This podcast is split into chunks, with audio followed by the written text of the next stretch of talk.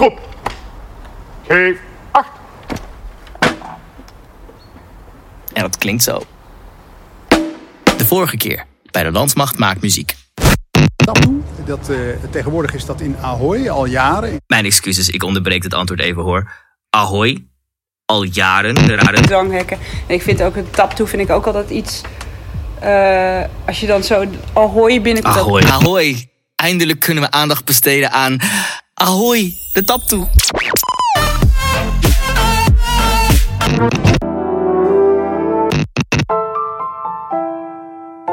Welkom bij de Landmacht Maakt Muziek, aflevering 3. En vandaag gaan we het hebben over de top 2. Alleen maar de top 2, alleen maar Ahoy. Ik wil weten hoe ze daar komen, ik wil weten hoe ik daar kom. Punt.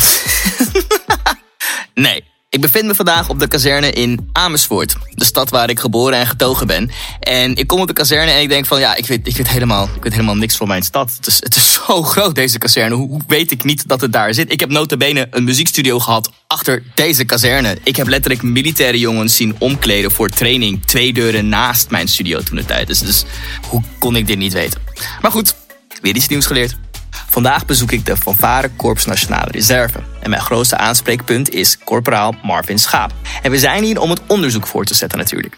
Er is alleen één probleem met het initiële onderzoek. Ehm, die was helemaal niks. Ik had besloten de verschillen en overeenkomsten op te sporen naast elkaar te leggen tussen de moderne muziekindustrie en tussen de militaire muziekindustrie. Alleen ik kwam er gauw achter dat het eigenlijk hetzelfde is. Het zijn ehm, artiesten die willen spelen, die op plekken komen. En je hebt overkoepelende organisaties. Bij de landmacht is dat eh, het leger. En bij een moderne muzikant is dat eventueel een label die dan ervoor zorgt dat jouw werk wordt geëxploiteerd.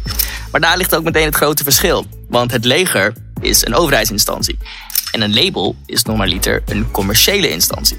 Nou, het voordeel van een overheidsinstantie is, ja, de overheid. Maar zowel de militaire muziekindustrie als de moderne muziekindustrie is verantwoordelijk voor zijn of haar artiesten.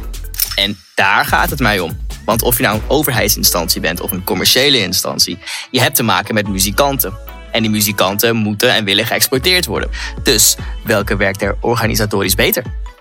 Welke werkt er beter? Die van de militaire muziekindustrie of die van de moderne muziekindustrie? Dus niet welke is er beter, maar welke werkt er beter?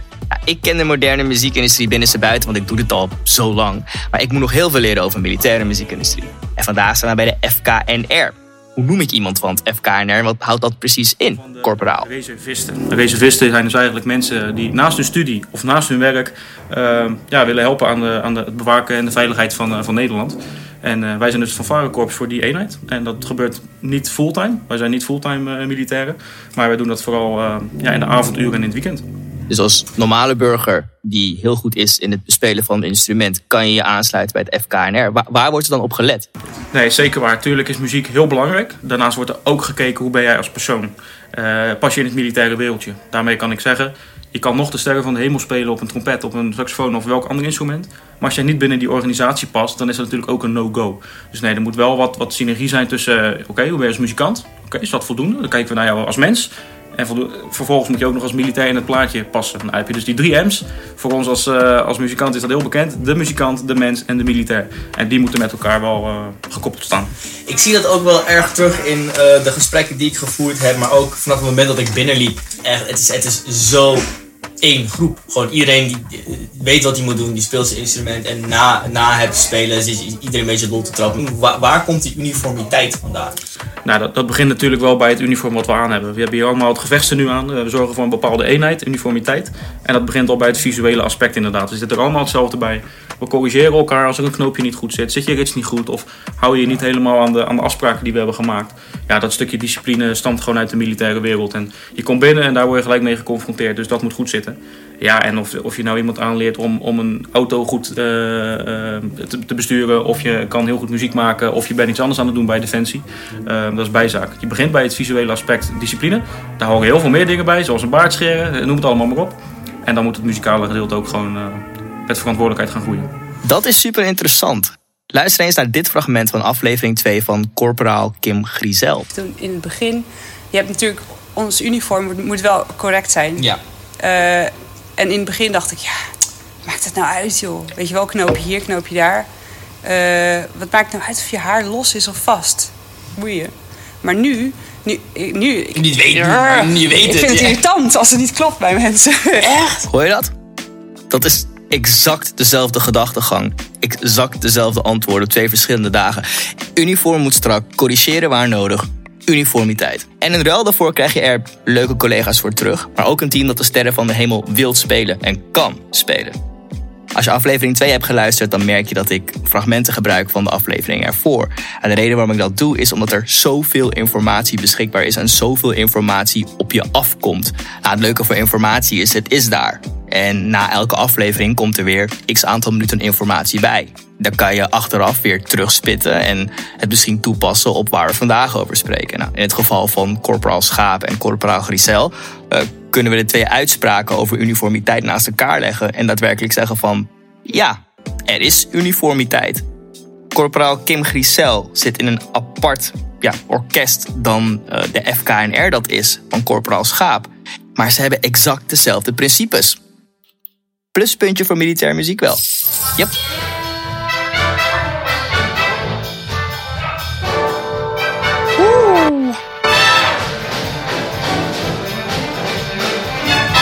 Dit was in het begin van de dag. En ik vind dit zo tof. Ik heb echt staan viben op de gang terwijl ik aan het wachten was. FKNR. Elke zaterdag in Amersfoort. Wat beweegt een muzikant nou om de FKNR te joinen? Nou, deze vraag stel ik aan de man die dit geweldige stuk aan het dirigeren is. Kapitein Willerink. Nou, dat is voornamelijk ook eh, de muziek. Maar ook de hele organisatie waar je in werkzaam bent. En je kunt naast eh, deze baan als muzikant... heb je ook nog de vrijheid om andere dingen te doen. En dat maakt dat mensen hier graag spelen. En vanaf die plek dat ze in het orkest zitten... kunnen ze eigenlijk alle kanten op. Dus ze hebben tijd voor een civiele, civiele baan. Kunnen eventueel studeren. Zich ontwikkelen op muziekgebied. Eh, ze vallen in bij de beroepsorkesten van de landmacht. eh, ook van de luchtmacht, ook van de marine. Dus ze kunnen hier eigenlijk alle kanten op. En kapitein Willerink, ja, die liegt niet. Ik kan natuurlijk weer niet stilzitten, dus ik heb ehm, meer mensen geïnterviewd dan ik eigenlijk had moeten doen. Maar ik ben er wel achter gekomen wat voor banen mensen hebben bij het FKNR. Ik ben eh, business consultant bij een eh, IT-dienstverlener. Het is een eh, global bedrijf. Ja, bij ons op het bedrijf kruisen ze planten. En het, eh, groentegewassen, bloemkool, broccoli. Eh, ik ben muziekdocent en dirigent, dus ik, ik, leef, ik leef helemaal van de muziek. En dit is dan een klein, eh, eh, klein deel eh, erbij, maar daar gaat genoeg tijd in zitten en het is ook gewoon hartstikke leuk. Dit zijn allemaal geslaagde mensen. Dit zijn allemaal geslaagde mensen. Ik vind mezelf gruwelijk. Als ik, als ik niet een podcast zou doen en ik zou in de studio zitten, dan zou ik schreeuwen: Ik ben pink gruwelijk. Waar heb je het over? Nou, als ik luister naar hoe deze mensen spelen, wat ze doen en hoe tevreden ze zijn met hun leven, denk ik van ja, mm, ik moet toch nog meer mijn best doen. Je hebt gewoon doorgroeimogelijkheden als muzikant hier. Ja, extra punten voor militaire muziek. En over civiele banen gesproken. Wat doet Corporaal Schaap dan? Nee, klopt. Ik heb inderdaad ook een eh, civiele baan ernaast, een 40 uur eh, kantoorbaan. Ik, eh, ik werk in Dordrecht bij een grote uitgeverij. Wij zijn verantwoordelijk voor de sportmarketing van veel betaald voetbalclubs. Eh, wij verzorgen bijvoorbeeld de printmedia, dus de, de magazines, de kranten, de, de programmaboekjes van, eh, van die clubs. Eh, en ik ben daar expliciet verantwoordelijk voor de vormgeving daarvan. En jij speelt daarnaast ook gewoon hier. Ik speel daarnaast inderdaad nu hier. Hoe dat begonnen is, ehm, acht jaar. Ik wilde graag bij een, bij een show- en marchingband, zo heet dat. En ehm, dat heb ik ook gedaan bij de Rijnmond in Schiedam. En in dat wereldje ja, maak je ook kennis met de militaire muziek.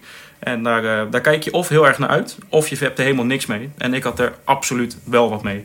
Ehm, dus ik had altijd een droom om in de militaire muziek verder te gaan. En op een zekere leeftijd zie je een vacature voorbij komen. En dan moet je die kans grijpen om, eh, om te gaan solliciteren. Daar zijn wel een paar dingen voor, voor nodig. In ieder geval een bepaald niveau. En dus absoluut die drie, eh, die drie M's waar ik eh, het juist over heb gehad. Die drie de niveaus waar je, eh, waar je over hebt. Voor, voor de mensen die niet in klassiek geschoold zijn. Of de mensen die niet, die niet de type muziek bespelen zoals hier bespeeld wordt. Zoals ik. Eh, wat, wat, wat voor niveaus heb je dan? Ja, klopt. Als wij eh, nieuw personeel zoeken, dan, hebben wij wel wat eisen inderdaad. En dat, dat begint eigenlijk ook al met leeftijd. Dat heeft met onze militaire organisatie te maken. Niet iedereen kan solliciteren. Maar als je het over muzikale niveaus hebt, dan vragen wij wel CD-niveau. In de amateurwereld is dat een, een redelijk bekende term. Eh, vergelijkbaar met zwemdiploma's A, B, C, eh, hebben wij dat ook bij de muziek. Eh, dus tussen een leeftijd van 8 tot 10 word je klaargestoomd voor je A-examen. Twee jaar later ga je naar je B-examen. Twee jaar later naar je C. Nou, dat is ongeveer het pad waar je in, kan gaan werken. Ja, zit je op CD-niveau, ongeacht of je diploma wel hebt of je kan het niveau bereiken, dan is het zeker de moeite waard om te solliciteren bij, bij ons orkest. Dus kort samengevat, als jij dromen of aspiraties hebt in de militaire muziek en je wilt daarnaast nog werken of studeren, dan, dan kan dat gewoon. Dan zou je in theorie kunnen solliciteren bij het FKNR. Uh, moet je wel van bepaald niveau zijn, maar mocht je aangenomen zijn, dan zorgt het FKNR, dan, dan zorgt de landmacht wel voor jou als artiest. Ja, dat is prachtig. je kan getekend worden bij een label in mijn commerciële industrie of bij een publisher of management of iets, maar dat betekent echt niet dat er voor je gezorgd gaat worden. Dat hangt echt van de omstandigheden af. Mag waarschijnlijk niet zeggen, maar ja, het is gewoon een feit. Een algemeen bekend feit. Maar mocht je wel een goed team hebben, mocht je wel mensen hebben die voor jou zorgen, dan kan je hard gaan. Dan kan de wereld van jou zijn. Nou, Corporaal Schaap, alle informatie die u tot nu toe gegeven heeft, heb ik kunnen gebruiken, weerleggen of kunnen processen. Maar ik weet nog echt niet wie u bent. Jij hebt ook een militair verleden gehad, toch? Een mariniersverleden zelfs. Nee, klopt inderdaad. Ik heb niet bij het Korps Mariniers gezeten. Ik heb wel de vooropleiding gedaan. Dat is veiligheid en vakmanschap. Dit is een mbo-opleiding waar je kan oriënteren op eh, de volledige krijgsmacht. Ik heb daar drie jaar lang de opleiding gevolgd om, uh, om uh, bij het Korps Mariniers te komen. Uh, uiteindelijk ben ik niet doorgestroomd. Dus na mijn opleiding ben ik uh, terug naar de civiele maatschappij, de burgermaatschappij gegaan. Maar door het marching wereldje waar ik in zit, hè, als muzikant, ehm, heb ik wel een, een, netwerk opgebouwd die hier al, van mensen die hier al actief waren. Ik trek jou even uit dit verhaal om je mee te nemen naar een andere rabbit hole hoor. De liefde die deze man heeft voor zijn vak en defensie is, is simpelweg bewonderingswaardig. Nou, die liefde doet me ook denken aan een van onze onderzoeksvragen. Kunnen we liedjes van mijn wereld combineren met militaire muziek? En daarvoor heb ik een specifiek nummer gekozen. Ik heb het in de eerste aflevering gezegd, de tweede aflevering heb ik het niet kunnen benoemen. Maar het gaat om een liedje van Joshua Newton, geproduceerd en gecomponeerd door mijzelf en Dave Onyx, genaamd Liefde.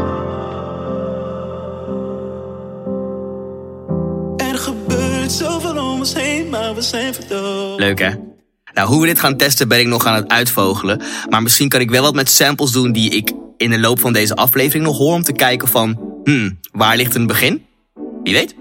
Daar komen we denk ik achter als we teruggaan naar onze eigen rabbit hole. Is dit niks voor jou? Want volgens mij heb jij wat militaire ervaring. Nou, en eigenlijk zonder te twijfelen heb ik een sollicitatiebrief uh, geschreven, gestuurd naar het adres. En uh, ik was welkom voor een, eh, een proefspel, een sollicitatiegesprek. En dat is akkoord bevonden. En toen ging ik het keuringstraject in. En uh, een paar maanden later mocht ik hier, mocht ik hier aanwezig zijn. Ik vind het mooi. Die trots in zijn stem. Ja, zo trots ben ik ook als ik over mijn eigen dingen praat. En ik noem de kracht van het netwerk. Want het was alsnog niet doorgegaan met de mariniers. En toch zit hij hier. Hier als tamboer. En een tamboer die bespeelt de trom.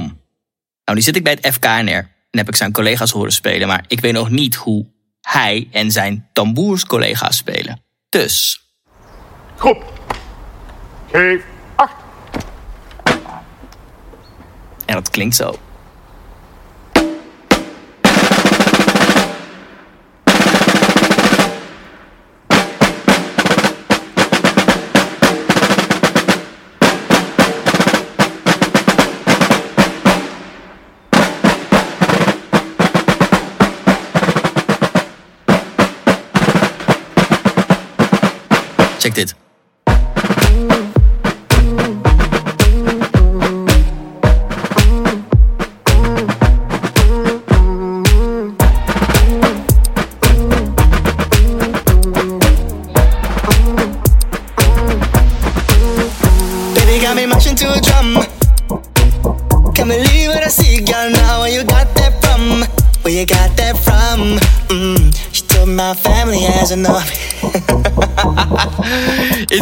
Jongens. Geweldig. Dit is wat er elke keer in mijn hoofd gebeurt als die militaire muzikanten beginnen met spelen. Het is zoveel emotie, het is zoveel passie dat je gewoon niks anders kan doen dan, dan iets verzinnen of meezingen of meeviben. En dat is heerlijk. Dat is een teken van muzikantschap, man. En ik, ik leef daarvoor. Groep. Op de plaats. Rust. Rust. Maar blijkbaar is het wel belangrijk genoeg dat jullie overal aanwezig moeten zijn. Jullie zijn wel onmisbaar, anders is het niet, ondanks dat er geen fulltime job is, maar het is wel, jullie zijn wel essentieel belang van zo'n eh, kapel. Nou, zeker bij de wat traditionelere optredens, als wij in mooi uniform lopen op straat, dan heb je toch weer die cadans, die puls nodig om de troepen voorwaarts te bewegen. Eigenlijk weer terug naar die geschiedenis. Waar komt de tromslager, de tamboer, de trommelaar, geef het, eh, geef maar een naam. Waar komen we vandaan? Ehm, moeten we er toch voor zorgen dat die troepen in een bepaalde cadans voorwaarts marcheren. Dus die taak mogen wij dragen voor alle, alle landmachtorkesten. Merk je dat het een soort van, dat het nog steeds in ons zit van oudsher? Van zodra je dingen hoort spelen, dat je net weer je rug rechter gaat staan, dat, dat mensen wel in één keer gaan kijken. Ja, klopt. Het blijft een magisch instrument. In ieder geval om naar te kijken. We hebben prachtige gouden sleebachs. Dat is het merk van onze, het merk van onze trom. Dus het is sowieso imposant om, om naar een tamboer eh, te kijken. Eh, Er staan vijf, zes, zeven, misschien wel tien tamboers op een rijtje. Als die allemaal op dezelfde manier hun stokken beet houden, op dezelfde hoogte gaan slaan. eh, die visuele discipline is zo ongelooflijk strak. En voor een leek, voor jou, voor een wel muzikant, voor een geen muzikant, voor opa en oma. Dus dat, dat blijft bijzonder om naar te kijken. Daar moet iedereen rechtop van gaan staan. Ja, en sommigen die niet rechtop gaan staan, die gaan gewoon spontaan muziek maken op wat jij doet. Zo goed is het. Dus ik snap je uitspraak wel. De afgelopen paar minuten is er heel veel informatie verteld, dus laten we even recappen. Corporaal Schaap is een tamboer. Hij bespeelt de trom. De trommels die je zojuist hoorde, die wij ter plekke hebben geremixed. Er is geen speciaal korps voor de tamboers, maar die zijn niet te missen. Ze zijn wel essentieel. Dus de tamboers worden ingezet voor ehm, de vier orkesten van de landmacht. De FKNR, waar we vandaag op bezoek bij zijn. Het Fanfarekorps Nationale Reserve. Het KMK JWF, Koninklijke Militaire Kapel Johan Willem Frieso. De Fanfare Bereden Wapens. En de regimentsfanfare Garde Grenadiers en Jagers. Nou, de tamboers hebben volgens mij geen saaie baan, want omdat je dus op al deze plekken mag staan, is het wel divers. Je kan nog weer een parallel trekken tussen een achtergrondzanger die wordt ingehuurd voor bijvoorbeeld een, een concert voor een zanger, bekend of onbekend. Dat heeft te maken met agenda's en kosten. Soms speel je in een grote venue en soms helemaal niet. En tenzij je een onderdeel bent van een vast team tijdens een wereldtour of zo, heb je gewoon te maken met je eigen schema's en je eigen opdrachten. Dus freelance inhuren en jezelf laten inhuren is een handige optie bij deze. Dat is de freelance muzikant in een groot stadion. Laat zeggen, ahoy, corporal schaap. Wat kunt u vertellen over de tap 2? Ja, klopt ja. Nee, Taptoe daar, daar zijn heel veel verschillende verhalen over. Dus eh, laten we hopen dat we daar eh, nu wat duidelijkheid over scheppen. Taptoe signaal, dat kan je eigenlijk in, in twee woorden hakken. De tap toe. Eh, vroeger waren de militairen, die hebben gevochten of die hebben een training gedaan. En die, die gaan een biertje drinken bij de tap. Op een gegeven moment wordt er een, op een zeker moment in de avond een taptoe-signaal gespeeld door een hoornblazer. En dat betekent dus dat de tap toe gaat. Hij gaat dus dicht. Met andere woorden, militairen, gaat terug naar de barakken en, en, en pak je nachtrust. Dus dat is vanuit oorsprong wat het signaal tap toe eigenlijk eh, betekent. Ik vind het zo mooi. Ik vind dit zo mooi. Natuurlijk moet de oorsprong van de 2 met bier te maken hebben. Nederlandser dan dit kan niet. Prachtig.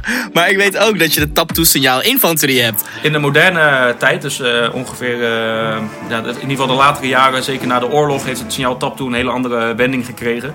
Wij brengen hiermee bijvoorbeeld een, een laatste groet aan onze eh, ja, ontvallen kameraden. Dat is ze- zeker een traditie die we de laatste jaren in stand gaan houden. Nou, het is ook weer heel Nederlands serieusheid. En ik vind dit wel een serieus mooie traditie. Ik heb ook het tap 2 signaal gehoord, zowel binnen als buiten. En het is, eh, het is een prachtig signaal, moet ik zeggen. Maar dit is nog steeds geen ahoy. Oké, dus de tap 2 die kent voor mij nu drie dimensies. Je hebt tap 2, ehm jongens ophouden met, met drinken, ga de brak in, morgen is een nieuwe dag.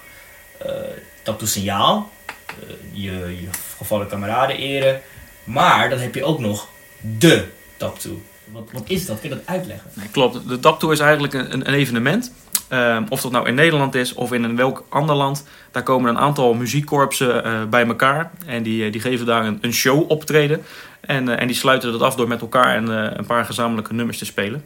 Een aantal voorbouw- voorbeelden daar zijn is natuurlijk de Nationale Militaire Tap Tour. Die is heel lang in, in Breda geweest, in Nederland. En die is de laatste jaren naar Ahoy Rotterdam gegaan. Ja, je kan je wel voorstellen hoe groot dat is, dus hoeveel mensen daar, daarop afkomen. En daar geven we zeker meerdere shows. Uitverkocht altijd? Nou, de laatste jaren is het helaas wat minder. Daar moeten we gewoon eerlijk in zijn.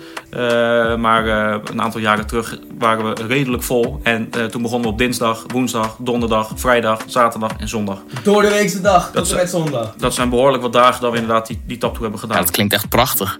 Maar tegelijkertijd ook heel tragisch. Dat, dat het gewoon minder is geworden in de afgelopen jaren. Waar denk je dat het aan ligt? Kijk, over het algemeen hebben we een taptoe en het is niet altijd zo dat mensen weten waar ze naartoe gaan. En dat is misschien juist het probleem. Ehm, tuurlijk hebben wij een traditie en eh, die traditie is bij iedereen bekend dat er wat oudbollige muziek wordt gespeeld, dat er wat korpsen zijn die gaan marcheren. En dat is het beeld van een taptoe en de militaire muziek. En daarmee heb je dus ook gelijk denk ik het probleem gevonden waarom er weinig jongeren zijn in bijvoorbeeld een Ahoy. Ze weten niet dat wij daar met digitale muziek spelen, met grote artiesten spelen, dat er gezongen wordt, dat er gedanst wordt. Dat, dat is algemeen niet bekend. Ja, dan is het ook heel moeilijk om die jongeren eh, daadwerkelijk naar dat Ahoy toe te trekken.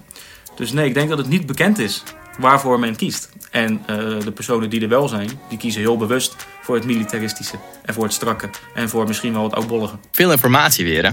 Tijd voor het laatste recap momentje van aflevering 3 van de Landmacht Maakt Muziek. De tap 2 kent dus drie vormen. De tap 2 van, hè, jongens, terug naar de barakken, ophouden met drinken, eh, morgen weer een nieuwe dag. Het tap 2 signaal, het eren van de overledene. En de tap 2, waar militairen dus op een plein gaan staan als, als bedankje naar het publiek toe. En als je het groots uit wilt pakken, dan sta je dus in Ahoy. En heb je gehoord dat ze gewoon zes van de zeven dagen daar eerst stonden. Dat is bizar. Wat een prestatie. Maar de tap toe daar gelaten. Laten we ook even kijken wat de conclusies zijn over deze hele aflevering. Nou, een van de belangrijkste conclusies voor de militairen zelf is de uniformiteit. Ik vind dat persoonlijk een belangrijke conclusie, want als ik kijk naar de verhalen die we in het begin van deze aflevering hadden, van beide corporalen, het, het, het uitstralen, hoe ze zich uit moeten stralen, de knoopjes en de baardjes en, en de kleine ditjes en datjes, maar dat het allemaal ten goede is voor hoe ze spelen en hoe ze zichzelf presenteren, dat is echt een heel mooi iets. Dat betekent dat je een team hebt die weet waarvoor ze staan en die weet wat ze doen. Nou, in, ehm, in de commerciële wereld, in de moderne muziekindustriewereld, kan het soms zo zijn dat iedereen echt voor zichzelf gaat en als uniformiteit eh, ver te zoeken. Het voordeel daarvan is, je hebt concurrentiestrijd. Je gaat echt voor het beste en creatiefste van jezelf. Tenminste, dat is, dat is wel het uitgangspunt waarvoor je aan het strijden bent. En dat heeft ook zijn voor- en zijn nadelen. Maar een enorm voordeel zou ik toch moeten geven aan, aan, aan de militairen. Want je hoort het. Ze spelen allemaal supergoed. En ik wil niemand beledigen, maar soms is creativiteit in de commerciële wereld gewoon echt wack. Klaar. Oprechte doorgroeimogelijkheden en ondersteuning vanuit het leger voor zijn artiesten. Nou, als je alleen al kijkt naar het FKNR, zij kunnen spelen bij de landmacht, bij de luchtmacht. Ze kunnen op verschillende manieren worden ingezet, terwijl ze ook nog gewoon hun ding zelf kunnen doen. Dat is echt heel goed geregeld. Dat is ook een hele goede organisatie. En als ik kijk naar de commerciële wereld, dan zijn er genoeg mensen die de beste intenties hebben en die ook hun artiesten ondersteunen. Alleen soms werkt het gewoon niet. En als het niet werkt, gaat de artiest ook niet vooruit. Ik kan niet echt uitleggen waar het precies aan ligt. Het zijn een hele rits aan dingen. En als ik één ding benoem, dan is het heel makkelijk om, om daarop in te zoomen. Maar dan zou ik alle andere dingen die heel goed zijn en die wel, goed, die wel slagen in de muziekindustrie bagatelliseren. Dan moet ik dit punt toch wel geven aan de militaire muziekindustrie. Omdat zij gewoon een formule hebben die kei goed werkt. Militaire muziek is prachtig. De werking van militaire muziek vind ik persoonlijk heel prachtig. Maar niet iedereen kan aangenomen worden. Vanwege die criteria die ervoor nodig zijn om aangenomen te worden. Ja, in de commerciële industrie is het score een hit en de wereld is voor jou. Deze is simpel. Deze gaat naar de commerciële wereld, de moderne muziekindustrie. En tot slot een gelijkspel. Een prachtig gelijkspel. Corporaal Schaap heeft net uitgelegd dat in de afgelopen jaren de aanwezigheid voor de tattoo-optredens in Ahoy iets minder zijn. Dat komt omdat de awareness voor wat zij doen dus minder is. Nou, awareness heeft elke muzikant, elke artiest in welke vorm of maat ook mee te maken. Dus in dat opzicht ben ik heel blij dat er voor het gevecht om aandacht voor het publiek we allemaal op een level playing field zitten. Ik wil jou bedanken voor het luisteren en ik zie jou in aflevering 4. Ik wil ook Corporaal Schaap bedanken voor alle informatie die hij gegeven heeft. Ik wil ook het FKNR bedanken. En ik geef hem daarom ook het laatste woord. En ze sluiten deze aflevering af met de Tap Toe hymne. Korps, geef. Acht.